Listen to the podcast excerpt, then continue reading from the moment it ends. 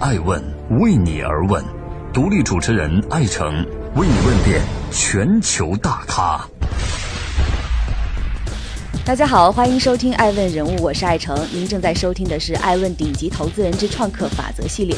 今天我们对话的嘉宾是 IDG 资本创始管理合伙人熊小戈先生。他出生于1956年，从事创投的年限是23年，代表的项目有腾讯、百度、九幺无线等等。IDG 是中国创投界的开山鼻祖。作为 IDG 资本创始合伙人，熊小哥如今喜欢和九零后站在一起。在我们谈到谁会成为创业成功的少数人时，他把赌注压在九零后身上。去年八月，IDG 正式成立了九零后基金。这支规模一亿美金的基金主要用于年轻创业者。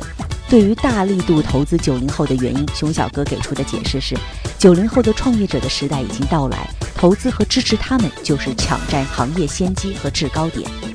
今天我们将跟熊小哥先生一起来聊聊，在早期的资本投资中，熊小哥先生最看重什么？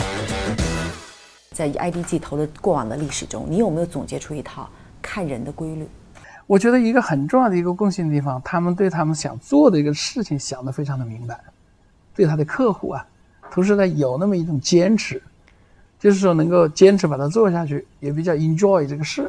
有的一些想法你可能看起来是 crazy 的，是吧？嗯。但是呢，它达到现在的话呢，经过了一些年的这个提炼。你确定吗？一九九九年那个 IDG 用两百二十万美金投腾讯的时候，马化腾就很知道二零一五年腾讯的经。但是我认为的话。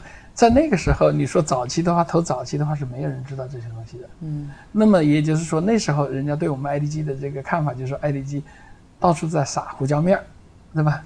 但是因为我们这个撒胡椒面的这个东西的话呢，覆盖了一大批这样的公司，但 是唯一漏掉这个马云，对吧？有一点我还是说呢，这些人也很 lucky，赶上这个时候的话呢，因为中国的市场比较大。那天我跟雷彦宏还在说。当年我们投他的时候，全中国的这个互联网的用户都不到两千万。那我听出来就是你是在赌趋势，不是在赌人，就是市场嘛，未来的一种趋势。嗯，那现在你在赌什么样的人呢？我们看到这个 ID 做了很多九零后的，我想这个说实话，在在怎么在影响力上，在这个对，在品牌上很成功。对，但是我不知道，我没看出来赌了什么趋势。OK，那赌的趋势就是移动互联网的趋势嘛。因为移动互联网在中国，在全世界已经成了一个最中国是最大的一个市场。那你现在投这个九零后投了？但是我认为这个九零后他们带来的更多的是在移动互联网中间，他们提出来更多的这种方案。因为我还有一个看法呢，是这样的：我觉得在 PC 互联网的时代，人们注重的是解决所谓的这个痛点，给他提供一个衣食住行啊更方便的这种痛点的解决方案。但是我认为，在互联网、移动互联网的时代呢，是当然你还要继续解决这些痛点，但是很重要的也是找到它的爽点，提出一个解决的方案，使它更酷。大家就觉得说，哎呀，我这个穿的衣服也好，买的衣服也好，更加的有档次，然后呢，更有的品味，大家很开心，你知道吧？他把这个情感上的东西呢，带来的更多。就所以说呢，这个移动互联网这个装置离这个人有个人更近，是不是？所以说呢，这个在不管是移动互联网时代还是 PC 互联网时代，其实我们谈到一点呢，现在取得更大的商业的成功，主要还是在所谓的 consumer internet，嗯，就是消费互联网。那这些被你框进来的到这个九零后的创业者的这个 IDG 投的这个圈子里的人，有共同点吗？有一个很共重要的共同点，首先一点，他们是八五八五年就泛九零后，哎，泛九零后在那个时候出生的，因为他们这一代人的话呢。首先一点，对 PC 互联网、移动互联网，尤其在移动互联网这个东西呢，它比他们前一代的人更熟悉，嗯，而且玩的更多。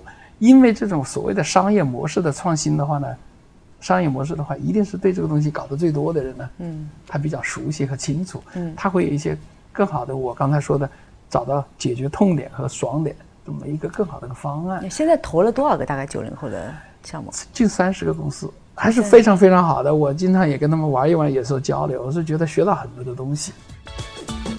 小贴士：谁是创业成功的少数人？顶级投资人熊小哥给你这样建议：一要创业就不要给自己留后路；二九零后创业更容易把握行业趋势。爱问是我们看世界最真实的眼睛，欢迎通过微信平台爱问 i ask。提出有趣、有用、有种的问题，主持人艾诚为你而问。